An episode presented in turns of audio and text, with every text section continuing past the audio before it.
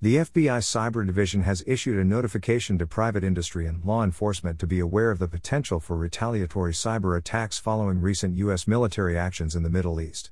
While the FBI has no information at this time to indicate specific cyber threats to U.S. networks or infrastructure in response to ongoing U.S. military airstrikes against the terrorist group known as the Islamic State of Iraq and the Levant, ISIL, the bulletin states that the FBI believes that extremist hackers and hacktivist groups, including but not limited to those aligned with the ISIL ideology, will continue to threaten and may attempt offensive cyber actions against the United States in response to perceived or actual U.S. military operations in Iraq or Syria.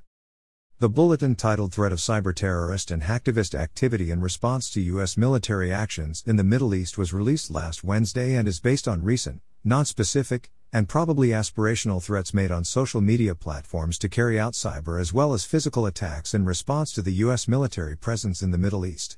The bulletin, which was obtained by public intelligence, states that Middle East based hacktivist groups and extremist cyber actors have previously targeted U.S. commercial and government websites in response to a range of U.S. military actions and foreign policy positions using tactics such as cross site scripting, XSS, structured query language, SQL, injection, and TCP UDP flooding for defacement and DDoS attacks.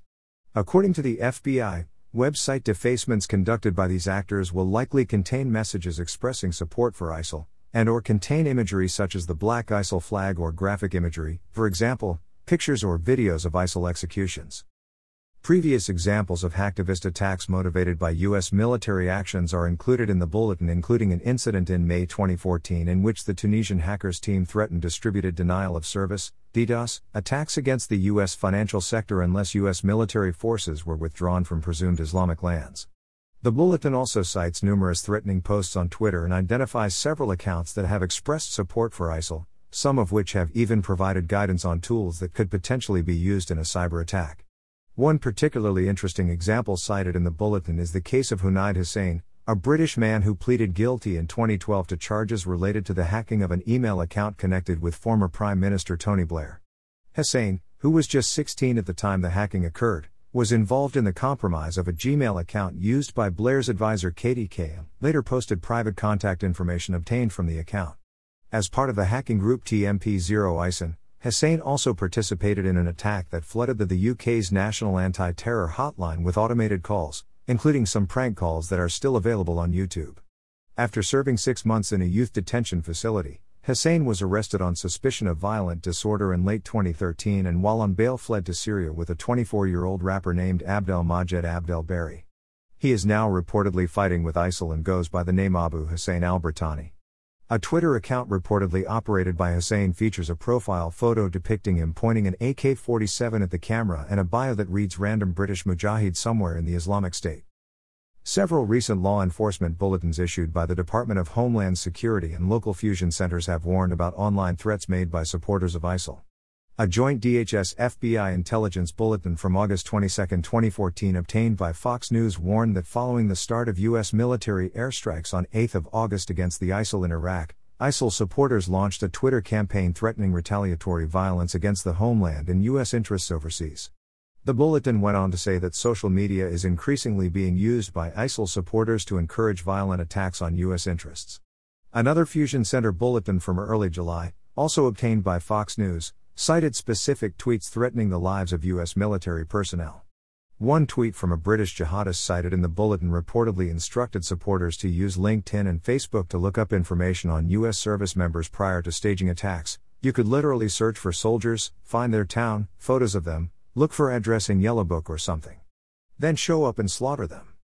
While no specific plots have been identified, online threats against U.S. service members are evidently credible enough to warrant a response from the U.S. Army.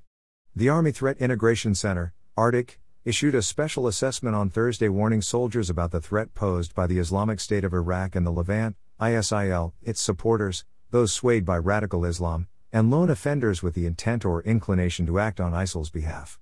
Given the continued rhetoric being issued by ISIL's media services and supporters through various social media platforms, the assessment states that ATIC is concerned of the possibility of attacks conducted against U.S. military personnel and their families.